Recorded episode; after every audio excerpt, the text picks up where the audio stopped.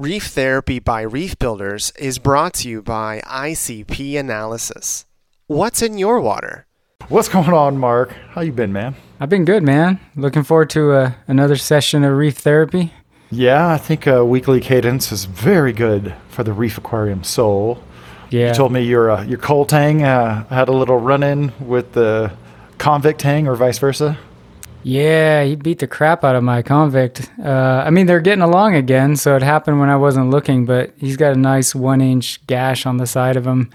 But he's swimming around and eating, so I'm not going to pull him and medicate him or anything like that. I'll just keep a close eye on him. Yeah, no, that's important. I definitely do a lot of observation. Sometimes you see something in reef fish that you really feel like you should do something, but I just kind of wait until it reaches that point where, like, all right, that fish needs some TLC.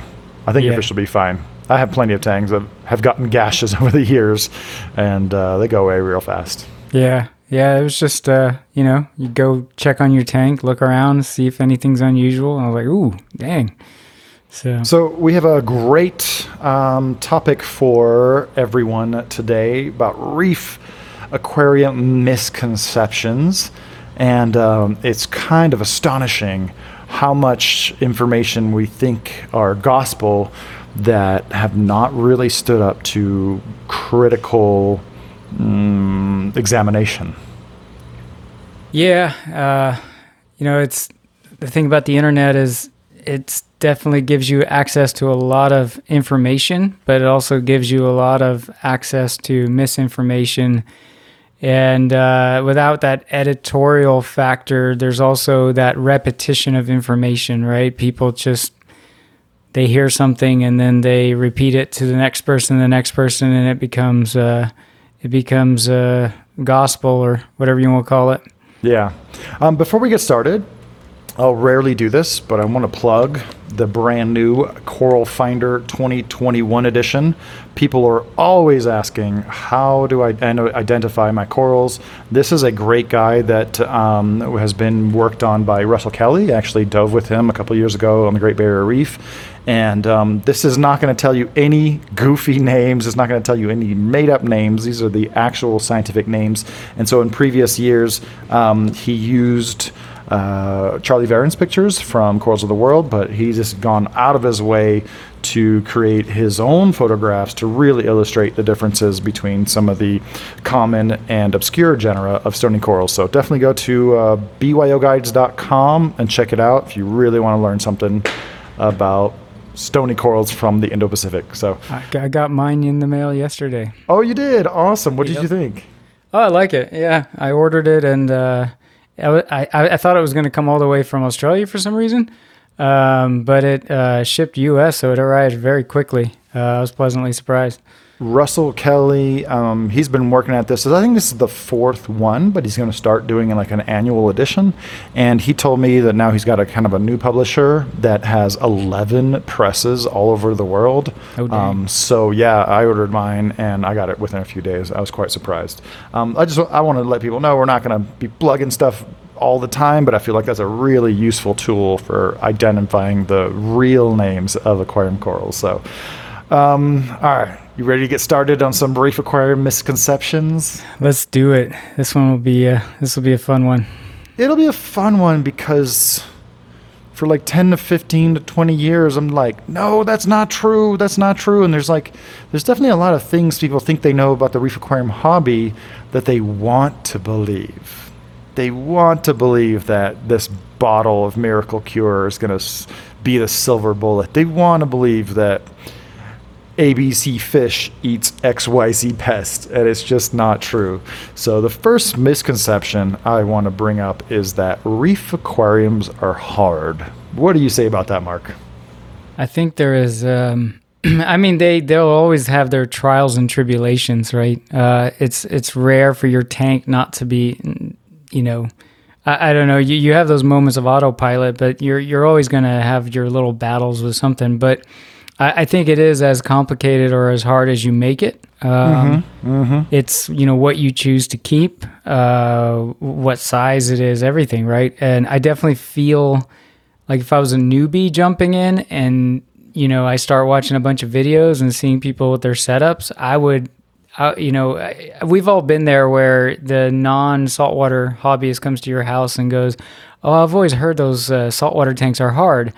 And I think if you're a newbie and you saw some of the plumbing and all the gadgetry on tanks lately, you would also be under that impression, because there's complexity in learning all those additional gadgets, right? A calcium reactor is not a very simple thing, right? You're putting CO2 into a semi-pressurized chamber, and you're doing a drip rate and bubble, you know. So the funny thing about a calcium reactor is if you have a calcium reactor, you can't do anything with it, right? You need media, you need a CO2 tank, you need a pressure regulator, you need a solenoid valve, you need a pH controller with a pH probe, maybe even a dosing pump to feed it. But we approach all those things one at a time. But if you set up a basic tank with no filter, a little bit of water flow, a heater and some light, your zoanthids are never going to give you problems. Right. If you set up a similar tank with just an anemone, a pair of clownfish, man, you're going to be bored with that tank. It's just going to look beautiful. You're not going to have to do anything. And when you get bored with it, then you start diving into the more complexity of, you know, setting up things like, you know, I find adding this A and B solution every few days drives me kind of crazy. Oh, well, you can set up a dosing pump. Oh, what's that? Or you know, and then you go down that path of learning the more complex intricacies of how you can, you know, set up a saltwater aquarium further. But to your point, you don't need all of that. You could set up a great tank with some very hardy corals with very minimal effort. And by and large, the reef aquarium hobby, 90+% of reef aquariums are trying to recreate something very unnatural, right? Mm-hmm. We're trying to keep soft corals on the left, stony corals at the top, LPS at the bottom, all kinds of fish and corals that do not come from the same environment. That's where the issues come, right? Mm-hmm. I have a dedicated Euphilia tank. That thing is dialed in. You know, all my acros, I don't try to keep any trachees or scholemias in there because that would just be so hard. So yeah, reef aquariums are definitely not hard. It's like you said, it's what you make of it. All right, how about the next one? And this is one that's, oh man, this is a whole can of worms, but the fact that before someone is instructed on how to keep a reef tank, they have to have a crash course in water purification. There's absolutely this notion that you have to have a reverse osmosis unit to have a saltwater tank. Yeah, I think that's one of those perfect examples of people don't like to dive into the particulars, so a blanket answer is the easiest path. Where if you don't need an RO unit, you know, it's not necessarily going to help or hurt you from where you know whether you treat it or not. You know, I mean, if you have pretty good water quality and you could just get by with less. So if you take 30 people and you don't say, well, you need to dive into the particulars. Let's talk about what type of water is coming into your house. You know, are there any seasonal changes, this and that? That gets complicated. Whereas if you just tell everybody, yeah, you need an RO unit, whether you need it or not, it's a blanket answer. But I agree with you because it's a complex thing to deal with. It's expensive. I mean, relatively speaking. A mid-range reverse osmosis unit could cost you as much as a basic small reef tank. Yeah. And I said that in our last reef therapy that I always said with nanos, you know, and the evaporation, right? When I'm thinking of a kid getting into the hobby, it's kind of a hard sell to convince mom and dad to set up a reverse osmosis unit, I think. I mean, I'm sure plenty do, but It's a tricky sell, I think, to have to deal with that. It's a learning curve before you can get started on your aquarium. So just for the record, you know, you and I started out at a time when reverse osmosis units were like very specialized. They were like, you know, very expensive, especially as a youngster, and very complicated, and you might flood and so many other things, but So I think we have a different point of view as far as like starting out with our tap water purifiers. I know we talked about this a little bit. Yeah. But my water's pretty pure. You know, I have 2 ppm of silicates. I have a little bit of calcium, a little bit of magnesium, and I get pulses of copper. And instead of setting up an RO unit, I just set up a bunch of carbon blocks. Almost everything you want to remove, that you really have to remove, any kind of heavy metals, carbon's going to take care of it. I know a lot of people are concerned maybe about like phosphates in your water, and okay, that might be one of those cases, but that information is widely available now on the internet. You can actually go to your specific municipality of water treatment and find out what's in your water before you get into a reverse osmosis unit. Yeah, I mean, my pre-RO water is 20 parts per million TDS. I don't know what is in that TDS, right? I don't know what it's comprised of. I've been wanting to get it tested. My local water supply doesn't get too into the details of what's in the tap, and then there's the factor of, okay, that's the water treatment plant, but by the time it gets to my house, goes through my plumbing, you know, what else is added? But I've always been curious to see, like, do I really need this thing, or could I get away with some carbon blocks with, 20 parts per million? I do think my water's high in iron because of where I live. We got a lot of red clay around here. That is the most effective way to take out iron. But the other thing with the RO is people assume that a reverse osmosis is absolute, but it works on percentages. So if you have high copper or high iron or high phosphate, you're still going to have a percentage of that getting through. And, it's like, all right, well, then you add a DI, anion, cation, mixed bed resin to your RO. But then now you're adding a whole bunch more complexity where it's like you could fix that with just the carbon. Yeah. I agree. My new tank that still hasn't come yet, but I've debated, do I just fill it up with tap water? And then I've got some old RO housings, right, pre-filter housings, and I could just throw some carbon in one and throw maybe some $20 DI resin in the other and run it for a couple of days with a power head.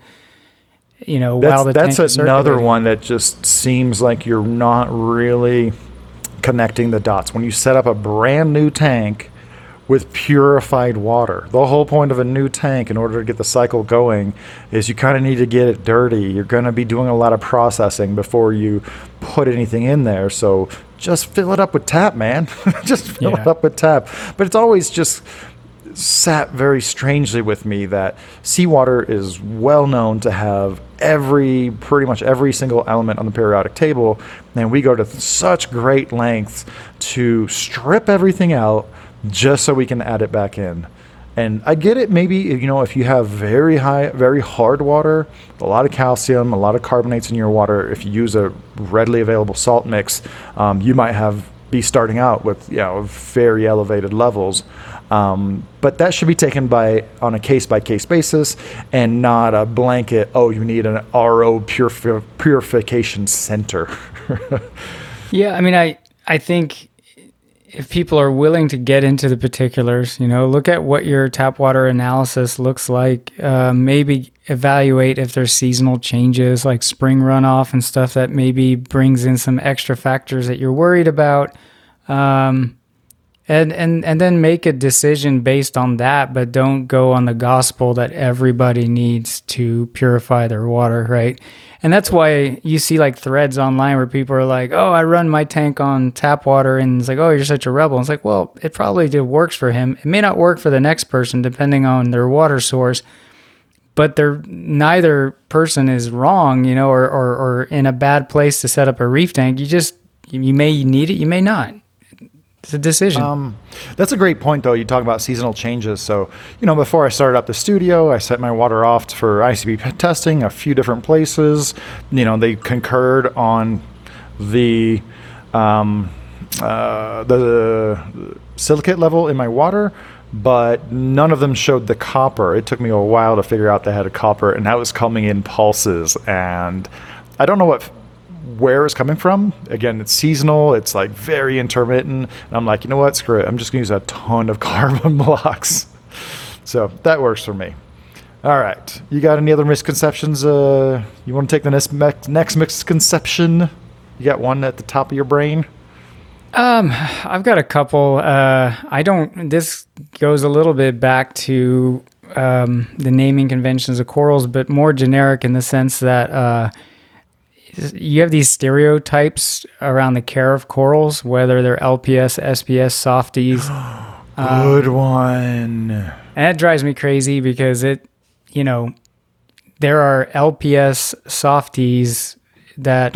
Stonies, yeah. Stony soft corals, whether the polyps are small or large, right? Like, they doesn't really dictate necessarily what environment they come from, what kind of type of situation they would thrive in. And even when you talk about soft corals, many soft corals that are considered low light or, that regard, high nutrient, low light, yes, they may tolerate that, but you put some of those, type of softies in a high light, high flow environment, and it's a different coral. It'll thrive, it'll be...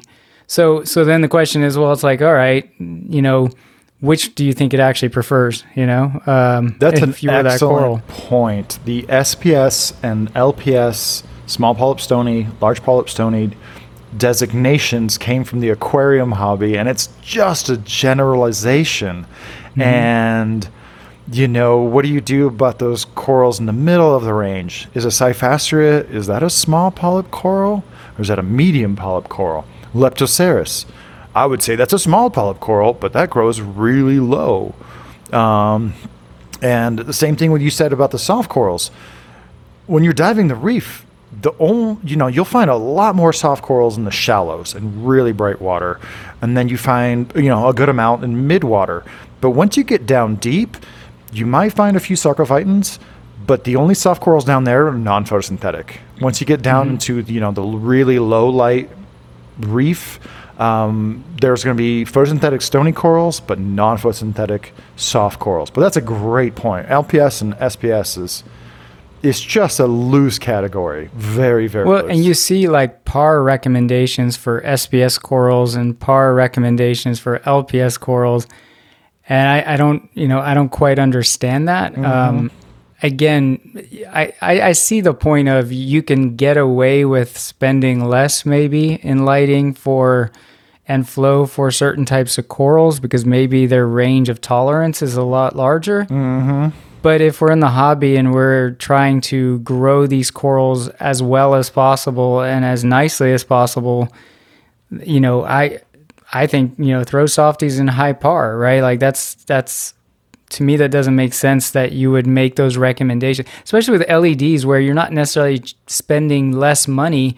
You have the same set of lights, but you're adjusting the values in your little app, right? Mm-hmm. And like these are the recommended values for an LPS tank, and these are the recommended. You should put your violets to this and that percentage for SPS, and it's like that makes the most sense to me. You go scuba dive, or better yet, go snorkel, because you go into a shallow environment. And I've seen Lobophytum, Sarcophytums in several feet of water, just right there, just getting hammered by waves. Yeah. And they're amazingly large and beautiful. And I'm like, well, yeah, that's, why not replicate that? Yeah, no, that's an awesome point. I can't think of any other great examples, but SPS and LPS really just, that designation only works at the extremes. I think candy coral is a perfect example. I've seen that coral in 3 feet of water. I've seen it on 100 feet. It grows very different, but it'll be the same strain, but it's also acclimated to those conditions. So definitely be mindful of what you think SPS and LPS means. That was a good one. I didn't have that one on my list. I've seen tabling acros like down 100 feet, right? So anyway. All right, well, since we're talking about SPS, oh my God, I just want to bang my head against the wall when people are waiting like 3 to 6 months A, to add corals to their reef, B, to add SPS to their reef. And I guess it's kind of a two-parter. You know, let's just start with people should be cycling their tanks with corals and not fish. What do you say about that? I agree wholeheartedly. You know, it seems rather cruel to use like a fish to get the bacterial thing going in an aquarium. Whereas, and, you know, obviously fish waste and all of that has bacteria in it, and you've got bacteria in a bottle these days, but a coral is an organism that is farming, you know, dinoflagellates in its tissues that require fuel, and it's usually on a little piece of rock or something that's loaded with bacteria and other microorganisms. It doesn't care about, you know, how mature your tank is. It's, to me, you know, some sacrificial frags is the better way to go, and actually contributes to the jump starting of that biological, you know, life cycle, or whatever you call it, the nitrifying cycle and everything else. You know, to me, it's akin to like adding fast growing plants to a freshwater aquarium to get it going, you know? Yeah. Versus like, I'm going to burn this fish's gills with ammonia and hope he makes it, you know? That just... So that's a great point. You know, I think it's safe to say that the roots of the saltwater aquarium hobby started in the freshwater world, right? That's what you would do. It's super natural to take everything you know about freshwater. Let's rewind it to the 1950s, 1960s. You would just apply the same principles of freshwater to your saltwater tank and proceed from there. But man, it's been like 70 years of saltwater aquarium keeping, and no one has ever explained to me any mechanism by which a coral can be affected by the low levels of ammonia or nitrite. So just to get a little nerdy on folks, ammonia and nitrite interferes with hemoglobin's ability to absorb oxygen, and that's what burns the gills of fish and keeps them from being able to breathe. But corals don't rely on blood. They don't have blood. They don't have hemoglobin. So as far as I can tell, I mean, obviously a certain level of ammonia they're not going to be happy with, but you're usually feeding the fish a ton of food, not the corals a ton of food. And like you said, they're a self-contained little micro ecosystem with all kinds of bacteria on and inside of them and their bases. And yeah, cycling tanks with fish is just, that should become an archaic practice. Well, and when you take somebody that waits, you know, 3 weeks to fill up their 200-gallon tank with their 20-gallon per day RO unit, and then they put dead rock in it, and then they put some fish in it, and then they wait, you know, half a century before they put a coral in. It's like, yeah, I don't know. It just, there's so much wrong in that, in my opinion. I get it that, you know, it's natural for the hobbyists and stores to have people go slowly and proceed slowly. But one, I've set up a bunch of tanks here in the Reef Builder studio lately, and man, the only thing that slows me down from putting corals in there is figuring out exactly where I want them. I will always start out with what I call an indicator coral, a canary in the coal mine with good polyp extension.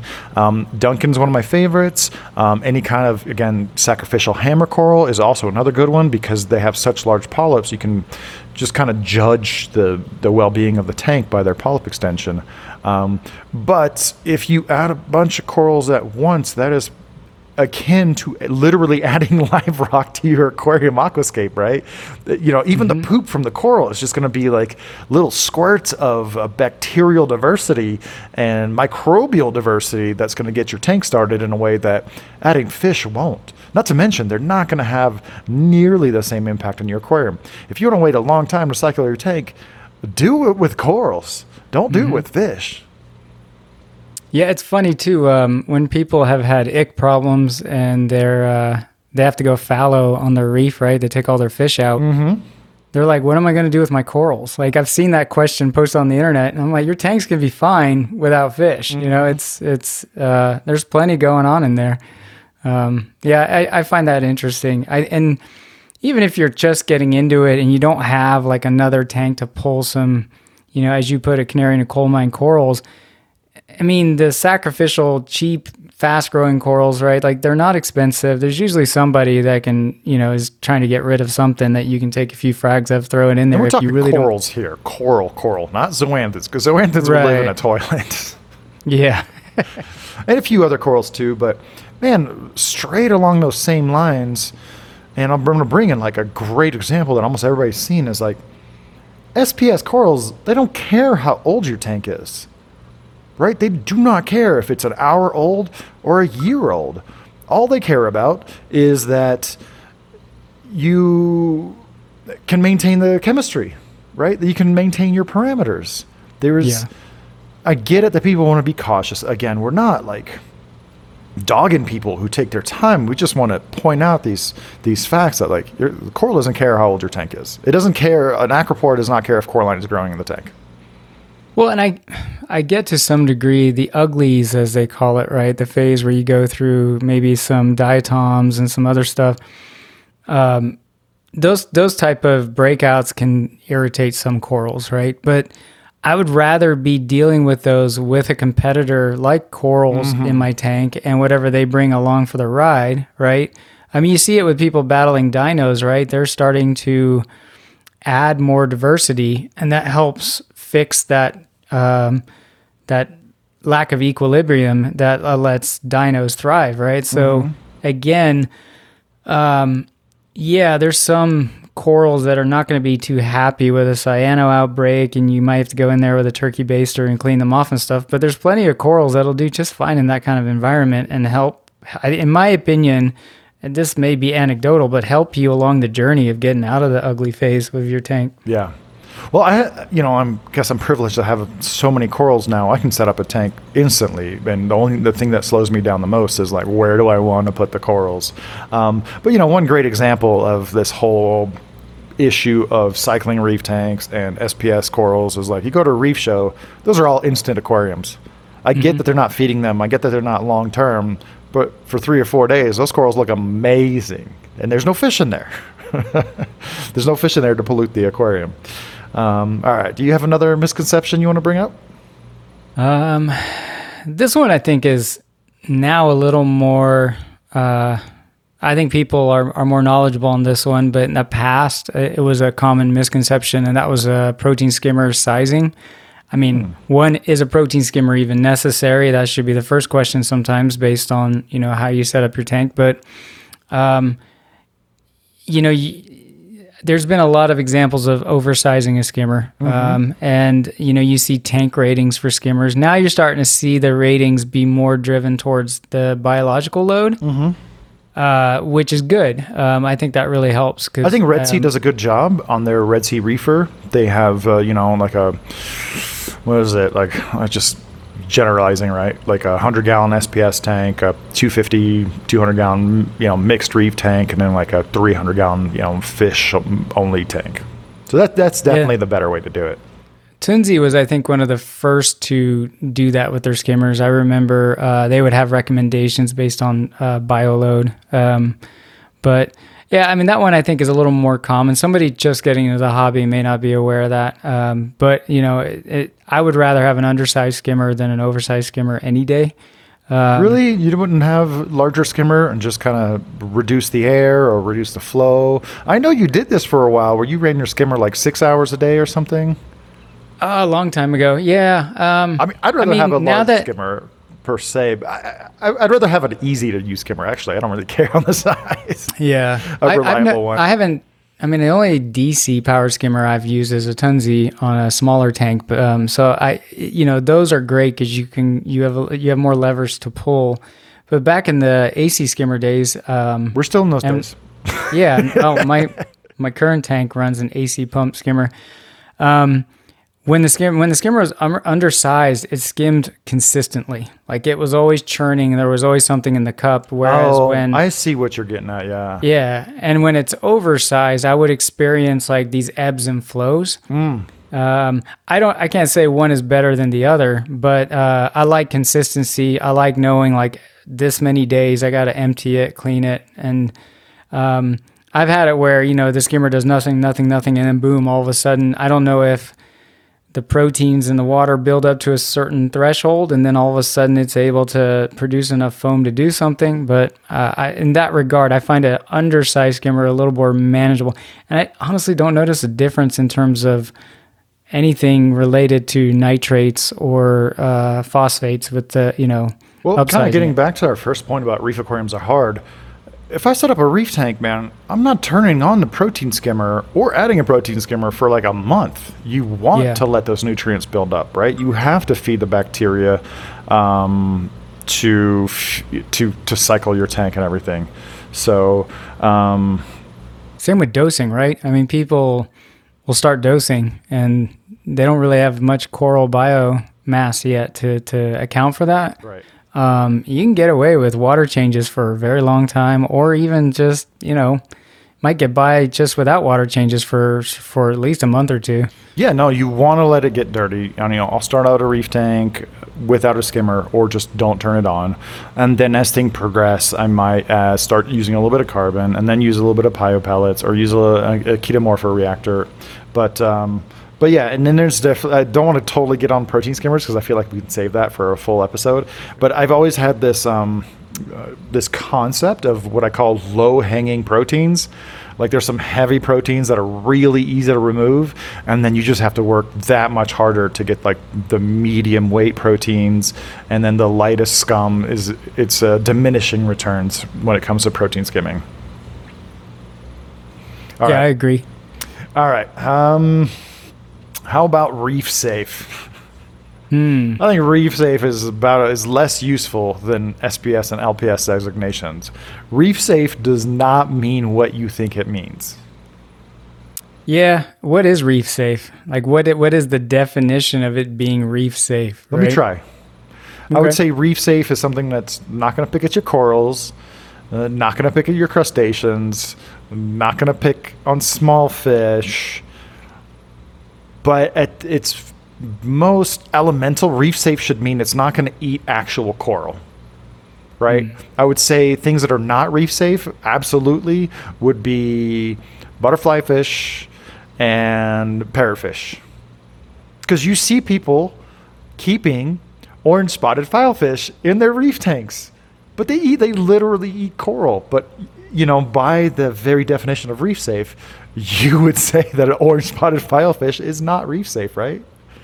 Well, and what I've learned with angelfish, the larger angelfish, right, is they can be, in my experience, rather particular about what corals they like to eat.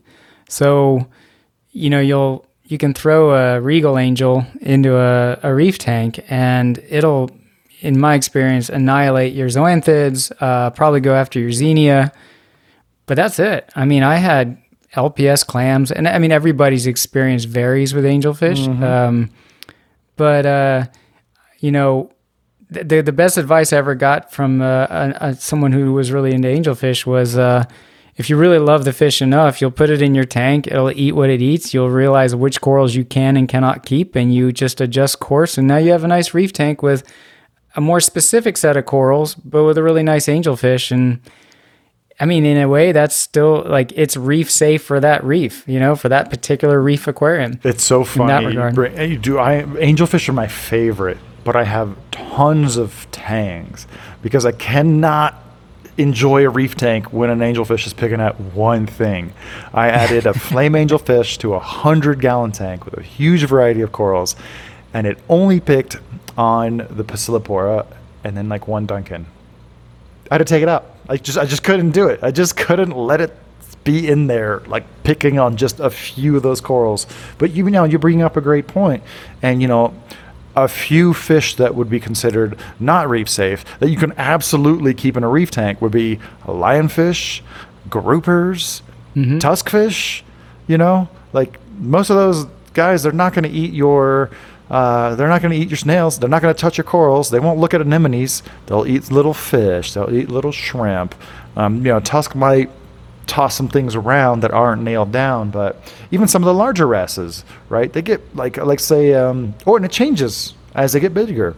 I think a perfect example would be a Lenardi wrasse.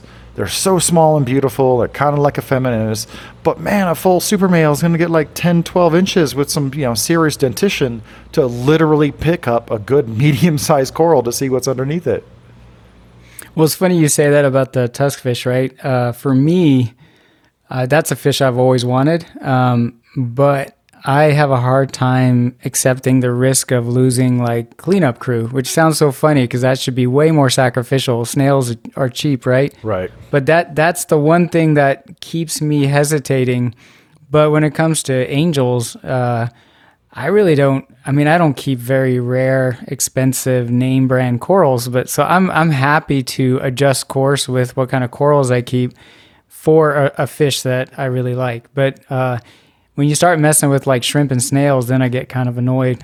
Yeah, no, I mean, I guess it's safe to say that reef safe is a useful definition, but it's also very fluid, very much dependent on what kind of fish we're talking about and what kind of corals we're talking about. So well, it's we said it with the RODI, it's a blanket answer when really the solution is to dive into the particulars, right? Is this fish reef safe? Well, that depends, right? But people don't want to have answers in the particulars, right? They want to just have a blanket answer. And that is the issue, man. That is really the issue at stake here. If you want just a silver bullet answer, this is going to apply to, you know, everything that we're talking about. It's a very broad generalization, and reef safe is definitely one of those words I'm just like, is that really helping? Yeah. All right. Along those same lines, man, that people want to believe something.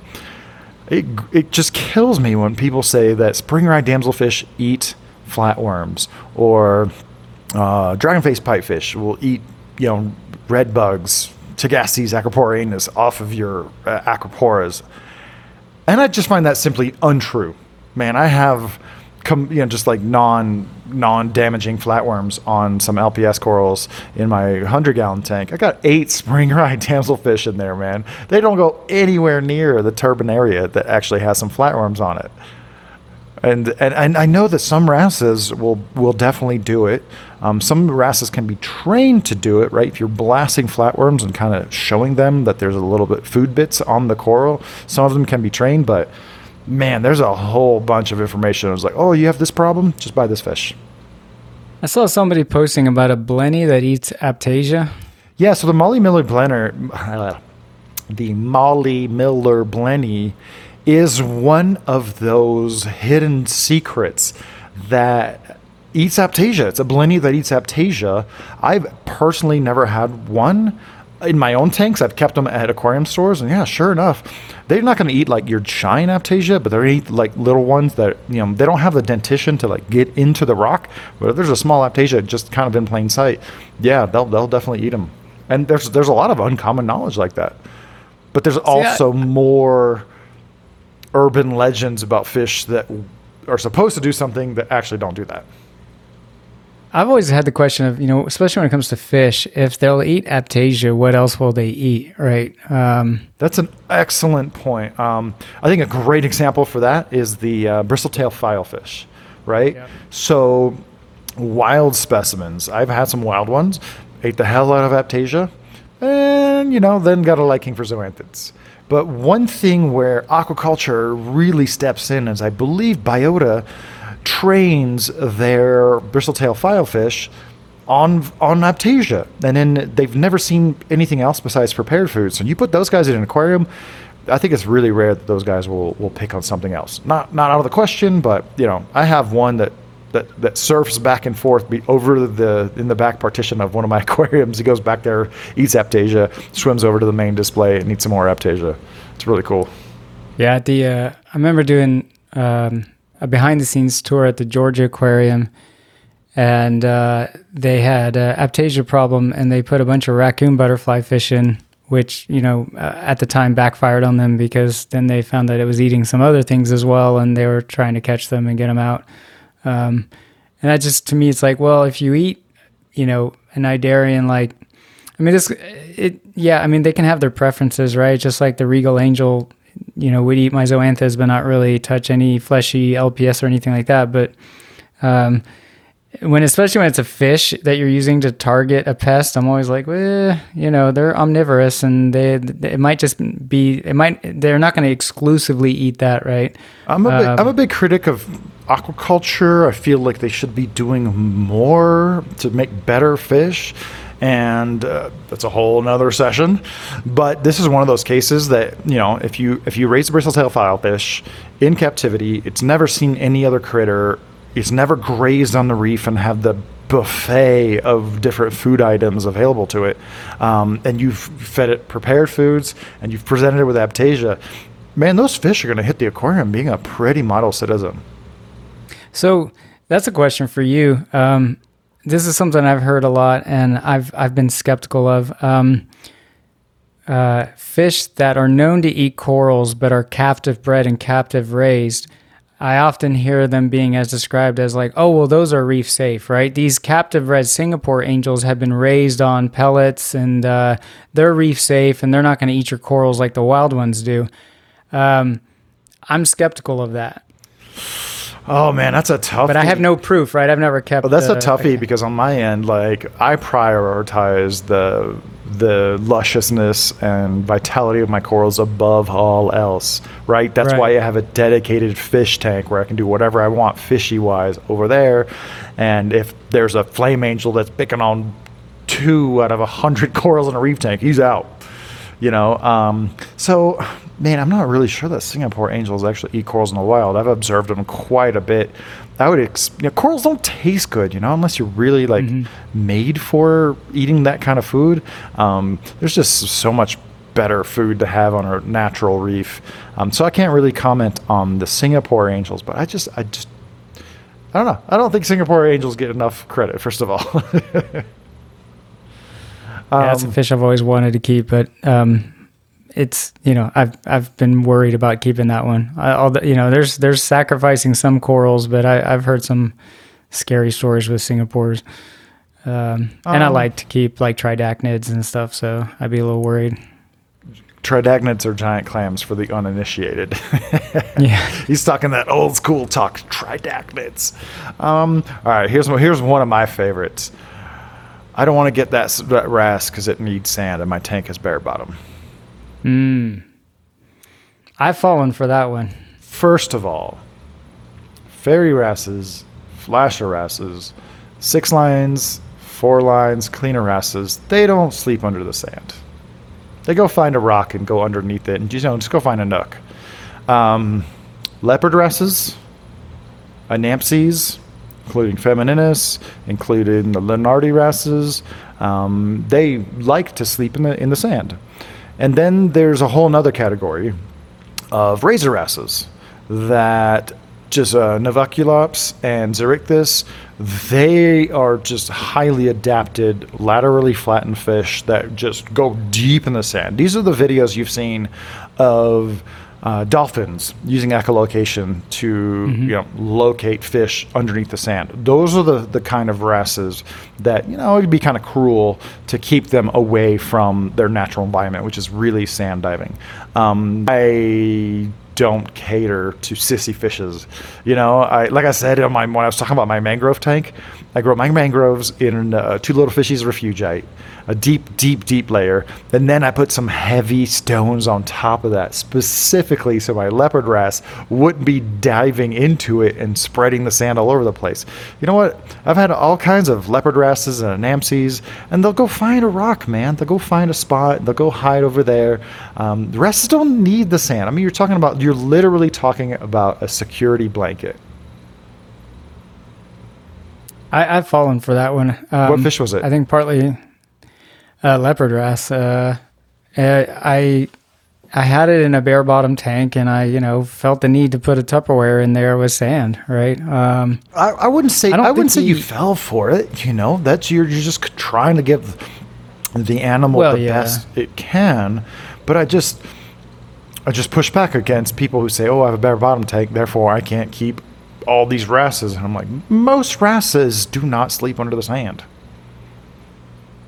Once again, you drill down to what it is you're trying to do, what you're trying to keep, to find out some of these secondary and tertiary details. Well, it's similar to, you think about a lot of the fish that we keep are surface grazers, right? What are you thinking of? And eventually... What are you thinking of, surface grazers? I'll use the same example, a regal angel, right? If anyone's ever brought in a regal angel, it's fun because... training them to eat, you use, clams on the half shell, and then maybe you put other kinds of food in the clam shells because they are used to grazing off of a surface. And there's pellet food floating around in the water, and it doesn't register in their brain. And the one I kept, for example, was like that for like a year. And then one day, it just like, maybe it was just watching all the other fish. It was like, you know what the hell? And it just started eating pellets out of the water column. But it's that same kind of concept of, maybe we need to give fish a little more credit in their adaptability, right? Whether it be a wrasse needing sand or... Preach, brother Mark. Preach. They'll figure it out. You know what I find funny, too, is like when you get angelfish and they first learn how to eat food from the column, they still like twitch their head really hard, like they're ripping something off. And it takes a really long time for them to stop doing that. But yeah, I really believe in not coddling aquarium fish. Present them with flake. Present them with pellets. Present them with frozen food. They don't have to have live food. But man, I'm a big flake and pellet feeder. And to me, once a fish is eating flake or pellets, it's like home free. Like a tricky fish, like a regal angelfish. Yeah, agreed. All right. I'm just going down my list here. Do you have any misconceptions in mind? Because I got a big old list here. No, I think yours are better. One that I always find amusing is this war on dinos, right? And I went through the dinoflagellate battle, and what do you mean? I would argue war on dinos. Like, I really have to claim ignorance here. I don't know if it's because I'm like in the mountains in the center of the country, and I don't have the spores to inoculate my tanks with that. But I don't think I've ever experienced anything approaching what people are talking about dinoflagellates. So I can't relate. Yeah. My theory is there is a divide here between old school reefers who have just experienced dinos in the ugly phase of a setup tank, right? And those that have battled what's going on now. And I was, you'll get the advice, just put, some plastic on your tank, black out your tank for 3 days, end of story, problem solved. Or do some water changes, or you'll get like this dismissive advice from people that have been in the hobby for a very long time. And I was the same way, and then I got nailed by these dinos, and I mean, I can't explain it. Like I suddenly felt the sympathy of like, this uptick in activity on the forums of people battling these things, and these things are persistent and will not go away. So I mean, what do you think is the misconception about dinoflagellates? So I think there's a misconception that they are just between veteran reef keepers trying to give advice to people that maybe haven't been in the hobby as long, or, see these posts and think that this is just a matter of some algal succession, like a diatom bloom, and you just got to work it out. I definitely think they're missing the mark, that there is something interesting going on with dinoflagellates in reef tanks these days. And there's obviously a trigger. There's something different. And you and I have talked about some of my theories on that. So that's one misconception, where people who have not battled it in the way that people recently have, think of it just as a succession issue, and it'll just do some simple things and it'll go away. The other part that I find interesting is that there's a vilification too, but I just feel like people should also remember that zooxanthellae are also dinoflagellates, and that goes a lot into my thinking about things, where. You have to think about, like, my personal experience with temperature, right, was interesting to me, where the guy I saw on YouTube posted, hey, he noticed his nano tank was at an elevated temperature by accident, and the dinos went away. That worked for me. It didn't work for everybody. But it just, I drew a parallel of like, well, what happens when temperatures are elevated on the reef, right? what happens to the dinoflagellates inside of corals, right? Mm-hmm. They get expelled. So is there a correlation there? Maybe not. But it's just interesting that, you know, there's this hatred for this thing. It's like, well, there's another genus of that stuff growing in your coral tissues, you know. So one important thing I want people to know about dinoflagellates in general is that they're not a plant. They're right. protist. They're a protist. They're a plant animal. An animal plant. So they can ingest stuff. Plant-like animal. And they can grow photosynthetically. And so it's not another algae. And two, I would say probably more so than anything else over the last 5 years, that is one of the few things that has caused experienced reefers a lot of headache. I get a lot of messages about various problems, but the only ones I get messages about from experienced reefers is dinoflagellates. And again, I can't relate. We need to understand that it's not just another species of algae. That's not the jam. Yeah, and it's some of the plagues people are experiencing are extremely persistent, which, you know, you're definitely battling something almost on a pathogenic level when they take over your tank versus just, a diatom bloom or, some of the harder to kill turf algae or something like that. There's well fleshed out processes for dealing with Cyano, Derbesia, Bryopsis, Enteromorpha. Like, we know how to handle that stuff, and just dinoflagellates is not another algae. It's just a whole other group of creatures, and they take a different approach. But yeah, I think the temperature thing. It's you're speeding up their metabolism, making them burn out, but also encouraging other things to take over, that ecological role. I agree. Yeah, tilting the scale to favor something that is easier to battle, I guess. Oh, I got a big one. I've been saving a big one. I don't even know what my reaction is when people acclimate corals. I have not acclimated a coral in like 15 or 20 years. I acclimated, I did everything we were told to do, like freshwater fish and then saltwater fish, and acclimated my corals. And then, I got a degree in marine science and learned more about how corals actually work. And I'm like, this is dumb. Acclimating corals demonstrates a fundamental misunderstanding of how corals actually work. It kind of goes back to what we were just saying as far as cycling your tank, right? Corals don't have blood. They don't have lungs. They don't respire. They rely on diffusion for all of their respiratory needs, getting rid of CO2, bringing in oxygen and getting rid of waste, bringing in minerals and nutrients that they need. So a coral is literally built to be a diffusing animal. It's self-acclimating. It's literally self-acclimating. Just think about it.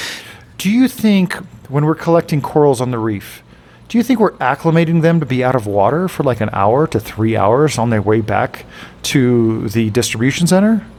Do you think they literally take the time to acclimate freshly caught wild corals that have been dry for an hour into their new systems? Do you think wholesalers acclimate thousands upon thousands of corals when they get a new shipment? Now, I do know that stores might acclimate corals because they might be dealing with a few dozen or like 50 or 100, but it's they're self-acclimating. It's not that, people want to give their aquarium animals the best, but the only thing you really should be acclimating are your clams, your crustaceans. Crustaceans breathe, mm-hmm. They have a circulatory system. So if you put them into a new environment, they're going to be shocked if it's, drastically different. I do not acclimate fish I buy locally, but I will absolutely acclimate fish that I get in the mail. But I will take it to the next level. I'm not floating fish. I'm not dripping fish. I'm literally measuring the temperature, measuring the pH, and exchanging water until it gets close enough. You know, usually within, 1 degree and then 0.1 pH. But I'm paying attention to the details. I worry about salinity, not so much for corals, but, when it comes to acclimating fish, inverts, echinoderms and shrimp and all that. I worry mostly about salinity. I don't worry at all about temperature. Mm. Again, go scuba dive or snorkel and you'll swim through several different gradients of temperature, and a tide will come in and the temperature will change. Yeah. Pycnocline for density, a thermocline for temperature. Like, you literally can be swimming through open ocean water and you'll hit a cold layer or a warm layer, and you see fish swim all through it. They don't care. Well, it's funny when you see people with controllers and they keep their temperature fluctuating less than 0.5 degrees. So the relays in their controllers are on off to maintain this perfectly flat line of a temperature. That doesn't happen on a reef, That's a reef doesn't stay a steady 78 degrees. That segues. So I don't worry about that. That segues perfectly into another misconception about stability. Absolutely, for sure, on a very long timeline, you want stability, right? You want, a pH range. You want an alkalinity range. You want a temperature range. But just like what you said, you don't see corals bleaching at high latitudes, do you? Those high latitudes actually experience more variation seasonally, a much higher range. All the bleaching that's happened on the Great Barrier Reef is only happening on the north end. Granted, that's closer to the equator, so it's getting a little bit more insulation. But I was diving Great Barrier Reef. It was 69 degrees. Mm-hmm. I was wearing an 8 millimeter wetsuit surrounded by clams, Acropora, and emperor angelfish. I was dumbfounded. I was like, "What the hell?" Literally looking around, kept checking my my dive computer. I'm like, "How is it 69 degrees? It's 69 degrees." I'm looking around. How are you guys doing this? Yeah, they don't care. But if you keep things too stable, if you have a little perturbation, you're going to have some issues. Yeah, I feel that way too. I feel more minor fluctuations actually produces a hardier reef setup, whereas people who keep everything absolutely perfect. Preach brother Mark. Preach. There's more of a reaction to change, right? So again, I don't have proof of that, but that's always you do have proof of that. You've long-standing theory. Well, there's a lot of fish and corals that live near the shoreline where they experience extreme tidal differences every 6 hours, 4 times a day. Yep. 4 times a day. Some of the coral farms are literally located for the shallow water stuff. They're literally located in an area that's easier to access. It's going to be very close to shore. It's going to have extreme tidal fluctuation, both in flow, temperature, salinity. If there's a huge rain, my God, Bali's, a rainforest. I was going to bring that up. It's hypertropical. How much water do you think fresh water runs off? So you're going through all this ritual to acclimate your corals. Stop it. Pay attention to more important things. But yeah, I do want to point out, on a long timeline, stability is super important. But if my alkalinity spikes for some reason, I'm doing everything in my power to bring it down immediately, right? I don't have those issues. But on the same note, if let's just say I ran out of buffer or something in my dosing pump, and I test my water, and my alkalinity just hit 4 or 6. I will not hesitate to give it a few glugs of buffer, totaling, let's say, up to a liter of buffer for 500 gallons of water, over the course of a few hours to bring it up to 9 or 10 of that day. Same thing with calcium. Yeah, I mean, I agree not dumping it all too quickly, in the sense that you'll get a lot of precipitation or... huge pH spike. Avoid that pH spike, but... I had this happen this week. I switched 2 parts. Oh, why did you switch 2 parts? Why? Yeah, why? Because the one I like, I have a hard time sourcing. Oh, is it ESV? Yeah, ESV. God, that's the classic. I've heard that from a few people lately, that ESV has been a little bit harder to source. Bob. So I switched to Brightwell. Those elements. I know. That's been my tried and true for decades when I've used two-part. But so I gave Brightwell a try, knowing it's a little more concentrated. So I just eyeballed, mathed it. Right? Like, oh, okay. I did use a Reef online calculator. Like, well, if I'm dosing this many milliliters of ESV, that's the equivalent of this many milliliters of Brightwell. Mm-hmm. End of story, maybe I got my tank volume not right, because, you know, you try to rough that with, like, rock and sand and, you know, how many gallons really is. So what happened? You know, so anyway, my alkalinity dropped to 4.5. And I was like, all right, I got to go correct that, but I'm correcting that in 24 hours, right? And that nice thing with the controller is I just set it to a higher value. Nice thing for about the 24-hour period. Pump, a smart dosing pump. Yeah, that's what I meant. You can use a controller with a super loud, grindy stepper motor dosing pump. I'll use just a smart dosing pump, and I will tell it to dose 100 mLs of buffer in an hour. Yeah, so that's what I did. Is I wasn't going to do it over like several days. I'm like, no, 24 hours is fine, you know. I will do it over an hour. Yeah, I could, but I'm not actively watching my pH, so I was like, I guess, you know. I think it maybe comes from having a bunch of tanks and being a little bit more maverick with my dosing. I have dosed too much calcium. You know what happens? Acropolyp extension pulls in for a little bit. They're over it in like a couple hours. Stability is hyper important over the long range, but we should not put this incredibly tight range on a lot of different aquarium parameters like it's a religion, you know. That was a... Well, to tie that to the temperature thing, when other people started trying the elevated temperature with dinos, I was surprised how many people gave feedback like, I stopped doing this within 3 days because my corals were pissed off that the temperature was 82 degrees. And I was like, that just is odd to me that your corals are, you know, looking stressed at 82 degrees Fahrenheit. Mm-hmm. When our tanks used to be that hot when we used to cook them with metal halides, right? Yeah, 80 degrees used to be the low. But maybe it's like what you said, you know, maybe these tanks are kept in such a tight parameter range that, you know, all of a sudden going to 82 is like, these corals are like, what the hell's going on, right? Versus maybe in my tank, they're like, yeah, okay, let's go for this ride. Let's see what happens. Here's a fun fact for you. Fast-growing SPS stony corals occur in shallow water of tropical regions. Shallow water tends to be a lot warmer, and calcification speeds up in higher temperatures.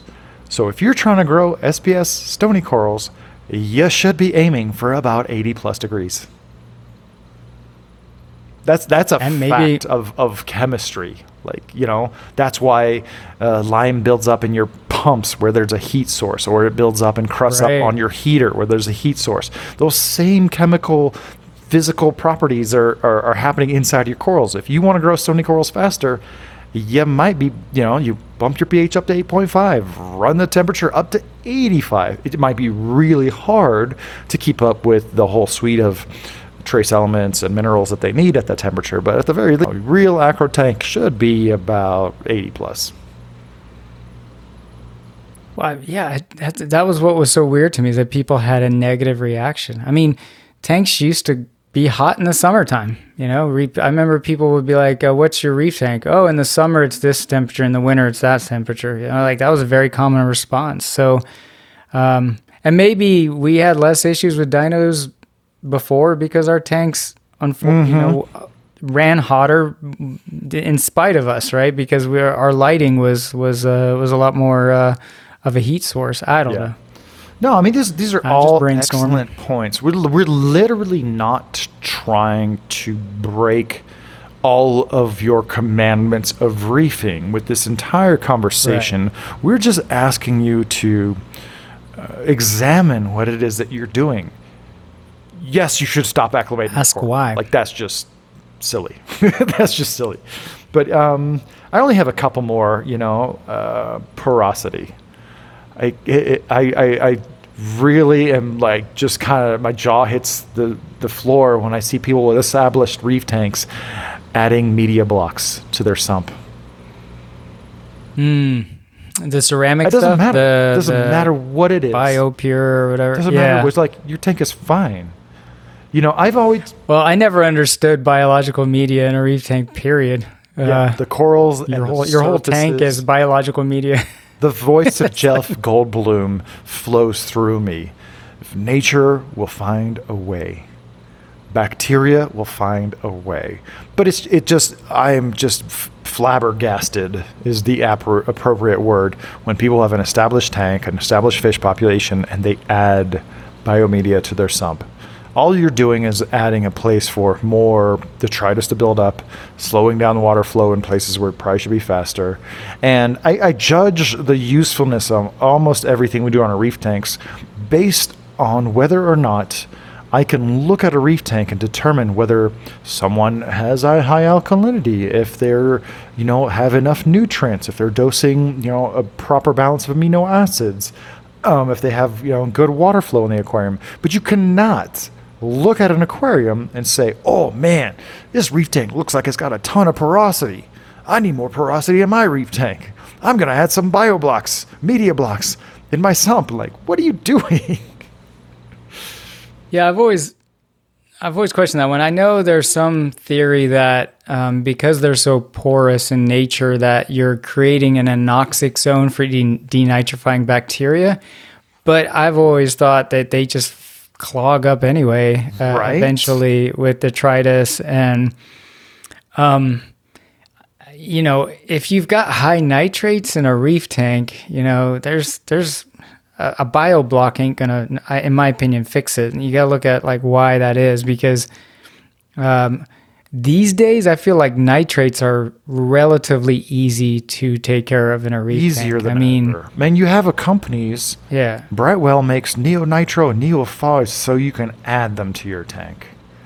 That was my last big hurdle here at the Reef Builder Studio. I thought, you know, I'm feeding the corals a little bit, feeding the fish a little bit, got a little bit of algae growth on the glass. Okay, I must have nutrients. But then when the Hannah Checker came out, the low-range one, I had 0.00 on the 600-gallon system, 0.05 on my flagship reef, and 0.17 parts per million on the tank that was doing the best. And I'm like, okay, that's the last thing I really need to do here at the studio, was just feed my tanks a lot more.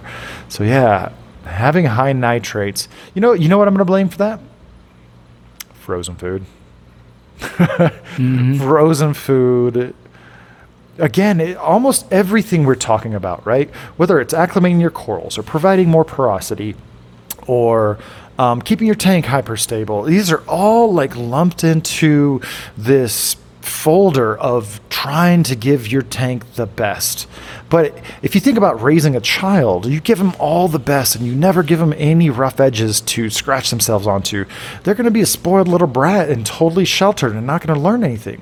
So similar with the reef tank, you know, you wouldn't feed your child steak and seafood 3 times a day, right? You're not going to keep your child in a hyperbaric, you know, climate controlled bubble their entire lives. They have to learn in some ways how to handle some of the extremes of everything that we're talking about. I think I have a very dissenting opinion about fish feeding and coral feeding that we could definitely dive into in another video. But yeah, there is a general sense of, yeah, I mean, if you've got nutrient issues, you know, maybe if your bio load's high, that's one thing, but maybe look at how much you're feeding the tank. That's what I'm saying, and, though. But you know how hard it's going to be to skyrocket your nitrates and phosphates if you're feeding flake food? That's just, it's like it's economically impossible. You know how much buckets of flake food you'd have to have? But with frozen food, it's so concentrated. Not only are you fattening up your fish from the inside, but so much of that goes undigested, goes straight into your water quality. Yeah, I've never been much. I mean, I like frozen food here and there as a treat, but I swear by just pellets and flake. And it's just funny, you know, you're going to feed your... nothing wrong with wanting the best for your fish, but it's funny to see people like feed their reef tank this diverse, you know, like you said, steak and mashed potato meal every night. Twice and then, a day. Like their dog gets like the same kibble right. every night. You know, it's just, we want the best for our aquariums, but frozen food should be three things. One, it should be for conditioning new fish. They've had a long ride. They've lost a lot of weight. They need to settle into the aquarium. New fish. Conditioning fish for breeding, right? This should be for, you know, when you really need to get high quality eggs, if you're a breeder, you know who you are, that's when you feed frozen food all the time. And three, as part of a balanced diet. Of flakes and pellets and grazing the aquarium and, you know, whatever they can find breeding within the aquarium.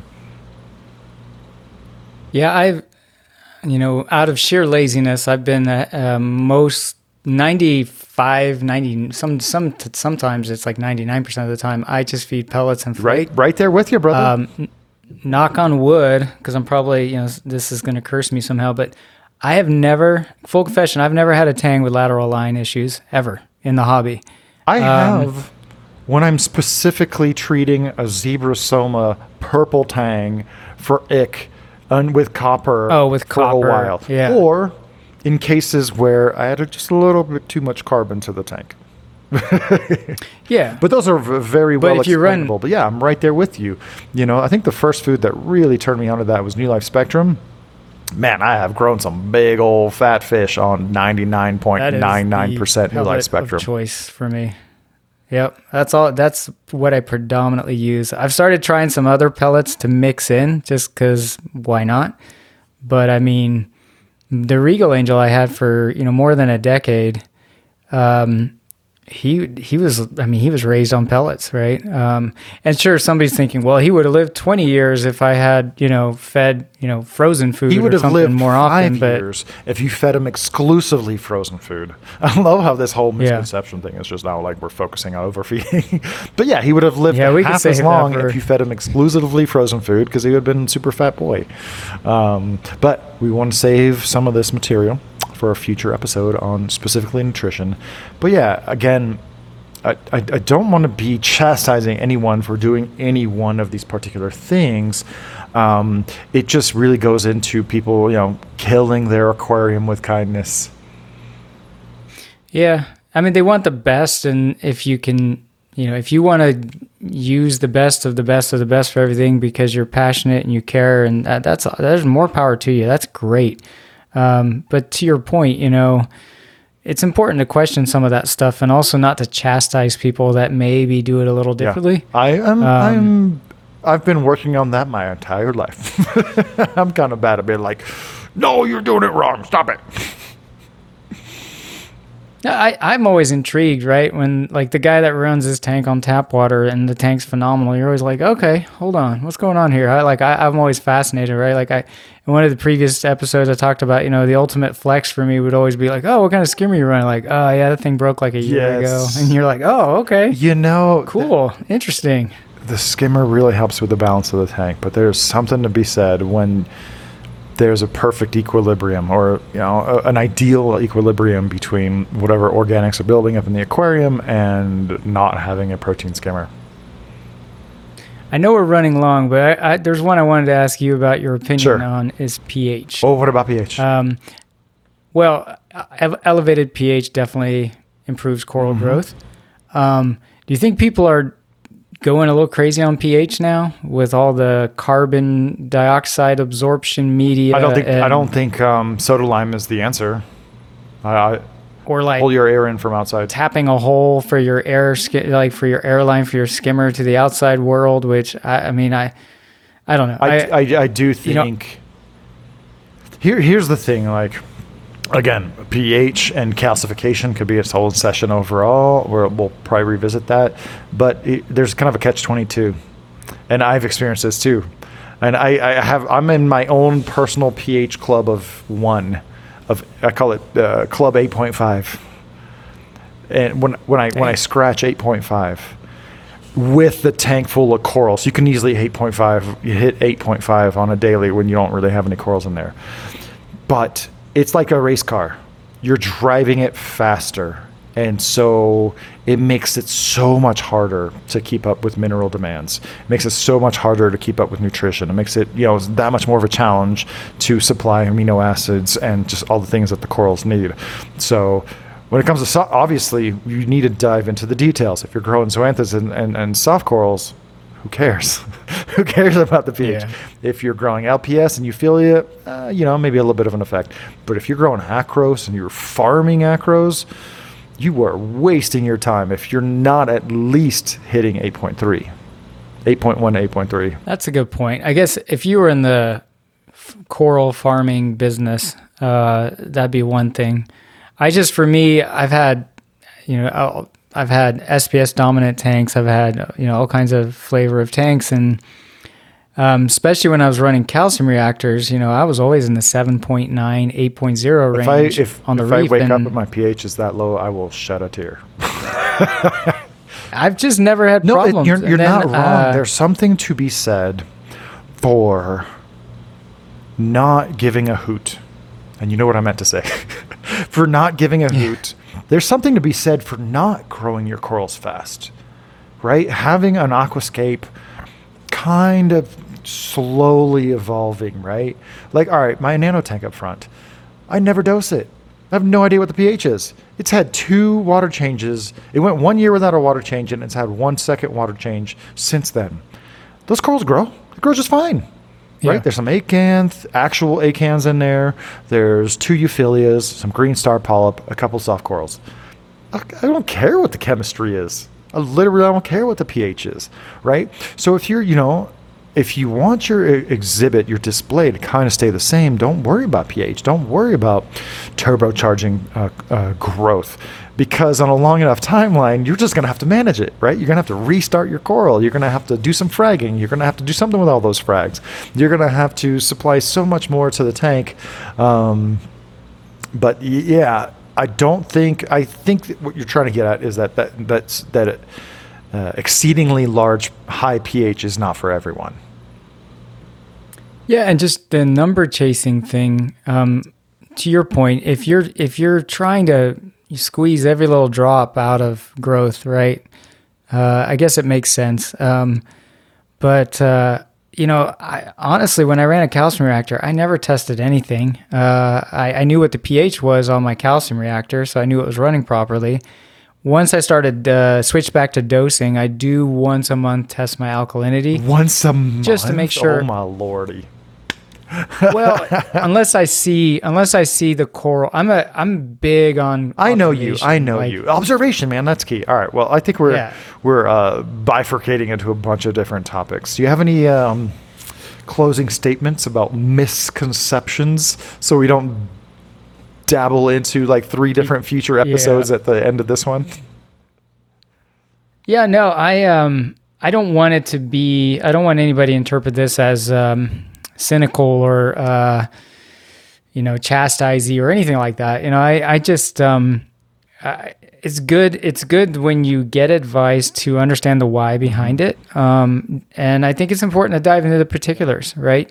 Don't look at some guy running a tap water tank and think he's doing it wrong, because you don't know what his water quality is like. When it comes to fish feeding or anything like that, like, I hate when people get preachy about it, and you could argue that we're being preachy, but I'm more talking about the people that... It's not preachy when we're telling people to give an extra level of consideration to what they're doing and why they're doing that. We're not saying, do this, except for coral acclimation. There's absolutely no reason. Except for coral acclimation. But yeah, we're just urging... This is a hobby. It's cerebral. It's multidimensional. This is why we're here, to think about this stuff, to understand this stuff, and don't just go repeating what someone else said or repeating what someone else did. think and be critical about everything that you are personally doing. Great. Very cool. Perfect. Well, on that note, Mark, thank you so much for another awesome session of Reef Therapy. I feel a little bit lighter every time we get some of these things off our chests. And yeah, I hope the viewers and the listeners have found this informative, and very appreciative of everyone tuning in.